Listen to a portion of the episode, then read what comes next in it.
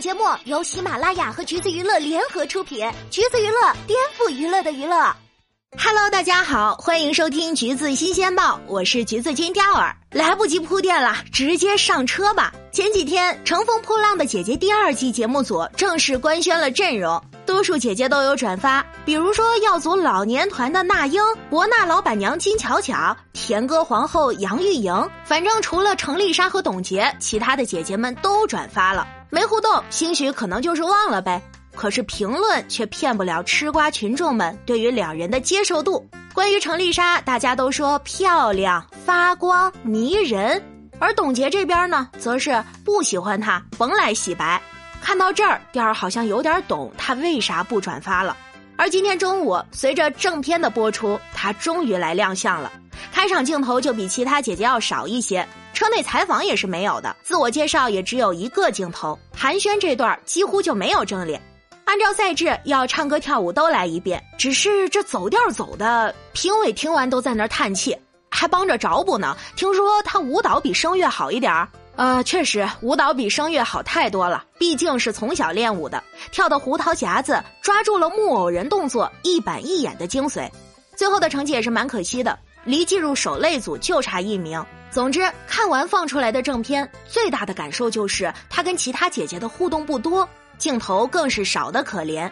也能理解，节目还没播呢，对他的评价就全面翻车了。这要是再多给他点镜头，那就不是控评能控得住的了。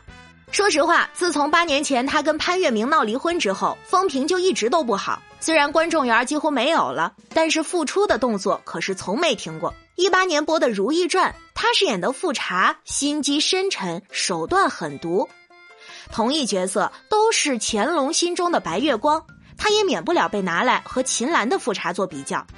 结果呢，在颜值上他就被批老和苦相，更何况两部剧在人物性格的塑造上也是走的不同的风格。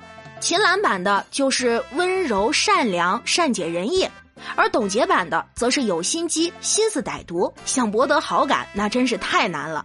那时候，哪怕是一张宣传期的路透图，也会被大家比较一番。更早之前，他还参演了《虎妈猫爸》，他饰演的唐林披着初恋女友的外衣，却试图破坏男主家庭。由于角色的所作所为太可恨了，于是呢，又激起了一波从角色连带到演员的反感。还有人说他台词也有问题，演技很差劲儿。即使领衔的人是佟大为跟赵薇，也无法阻止作品被满屏吐槽的大结局。但是有一说一啊，这句扑了肯定不应该归结在董洁一人身上，剧本不行，其他演员不行，剪辑也有问题，这些都是原因。再到两年前的《澳门人家》，三十八岁的他饰演十八岁的梁淑文，评论也是可以预见的嘲讽，说他长相不符合角色，多厚的滤镜都挡不住，这观众缘也真是绝了。话说董洁的出道起点真是不可谓不高，可是正儿八经的谋女郎。第一部电影《幸福时光》，不止导演是张艺谋这样的顶配，跟他搭戏的也是赵本山。上映之后奖项不缺，在国内拿到了华表奖最佳新人奖，国际上也拿到了电影节的最佳女主角。没两年，他又接演了《金粉世家》，他的冷清秋至今还是无数人心中的白月光呢。美是真的美，然而在事业规划上就没长相这么好看了。他零三年接了王家卫担任监制的电影《地下铁》，然后呢就传出了他要把经纪约签给王家卫的公司，可想而知啊，那曝光量能保证吗？果然，《二零四六》里就一个转身的镜头，连个正脸都不给。没过两年，董洁就亲口承认了被公司雪藏。出道五年，他的事业就陷入低谷，而潘粤明就是这时出现的。两人当时都在红衣坊剧组，可是呢，当时他们的事业发展却是完全不一样。潘粤明已经凭着《蓝色爱情》和《情不自禁》跻身到内地一线小生了，刚巧《京华烟云》也在热播，他演活了曾孙亚，从一个不负责任的公子哥到终于醒悟回归家庭。而董洁呢，从潘粤明经纪人的爆料来看，因为被雪藏，他连戏都接不到，但是两人还是在一起了。零八年九月结婚，婚后也是真的甜啦。逢年过节，潘粤明给董洁的表白那是少不了的。休假也想着给董洁带礼物。第二年，他们的儿子出生，潘粤明对于母子两人的爱只增不减。各种拍照发微博呀，拍戏期间还特意发儿子给自己发的短信乱码呀。只有碰到给董洁辟谣时，才能让他一贯温和的语气变得严肃。结果在二零一二年，董洁团队发声指责潘粤明，指责潘粤明烂赌欠债，还附上照片，又给自己的说辞增加了一份真实性。还说男方不允许他们母子二人进家门，这样的爆料一出，自然当年对潘粤明的指责是铺天盖地的。潘粤明随后发了一则以日期为题的声明，声明多数篇幅也是在质问董洁的经纪人，对董洁没有一点的指责。提到他的部分，也仅在文章末尾写道：“对于我曾经深爱过的女人，我想告诉你，对你，对于我们的感情，我潘粤明问心无愧。”我什么都没做，我还在等，因为我爱孩子，爱这个家。关于他烂赌的指责，几天之后就被人澄清了。而董洁这边呢，没过半年就被卓伟拍到了他和王大治在海南的激吻视频。敲黑板，这个时候的王大治可还没离婚呢。插播一句，王大治跟董洁两人，二零一零年就开始第一次合作了。在这部戏里，王大治演一个苦追董洁大半辈子的痴情男。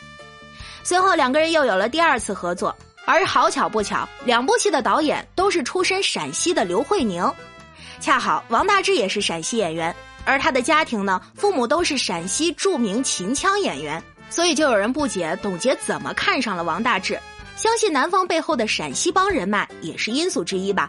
接着就是董洁有点绝的操作了，比如不让潘粤明见孩子，潘粤明经纪人的朋友圈说小孩爷爷住院想见见孩子。结果，董洁回复说没义务。和董洁经纪人打官司期间，潘粤明发微博说：“如果能换你一生的幸福，我宁愿痛苦一辈子。虽然不能陪在你的身边，但小顶顶，爸爸还是要祝你生日快乐。”之后就是每年准时准点给儿子云庆祝生日了。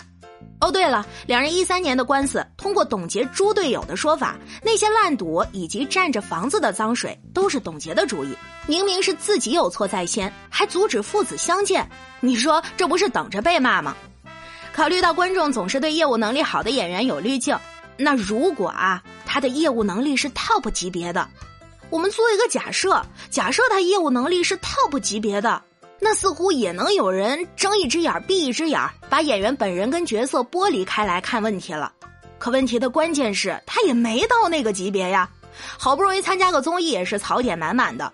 先是和儿子嘴对嘴拍婚纱照，发言也是让人忍不住多想。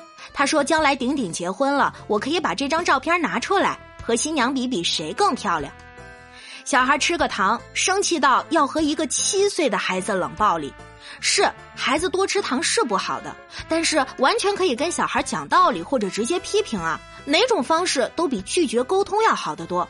然后就是回应关于爸爸的问题了，他说没办法，我们都要接受现实，顶顶也要接受现实，谁也没有办法改变命运。可是这话说的，人家明明就是有爸爸呀，是你不让他见的。对此，潘粤明也隔空回应了，说真要面对现实，敢不敢把真相讲出来？接连操作实在是让人忍不住对他吐槽：没有爸爸，明明是你一手造成的。自己婚内出轨，哪来的脸装可怜？作为演员的演技，不可否认，之前的冷清秋确实是不错。对金燕西开始动心的时候，表情是不好意思的，但姿势却是忍不住向他靠近的。看见金燕西经过，却对自己置之不理的瞬间，情绪突变。而到如今的富察皇后，同样是面对儿子去世，董洁的悲伤你也能看得出来。可是跟秦岚的富察一对比，评论里就有人说完全感觉不到董洁的悲伤。当然了，也有说两版富察人设不一样，自然表现的方式也不一样。也有人从母性共通的角度认为秦岚的丧子之痛更加让人入戏。对于表演的喜好都是千人千面的。只是呢，从以上的评论中可以看出，他作为演员，业务能力绝对不是不可替代的。业务能力平平，综艺也是槽点满满，至今对于私生活也没有一个正面回应，也怪不得，即使是过去八年，对于他的评论依旧是劣迹艺人。唉，如果真的想复出，那你复出之前至少得摆正态度吧。当然，这也不是他的最后一次尝试。查了一下他的待播剧，已经排到二零二二年了，而导演依旧是刘慧宁。对于董洁，各位听众老爷们又持什么样的态度呢？欢迎评论区留言，跟我们一起讨论吧。好啦，今天的节目呢就是这样了。如果你想获取更多有趣的娱乐资讯，欢迎搜索关注“橘子娱乐”公众号，时髦有趣不俗套，就在橘子新鲜报。我们下期再见哦。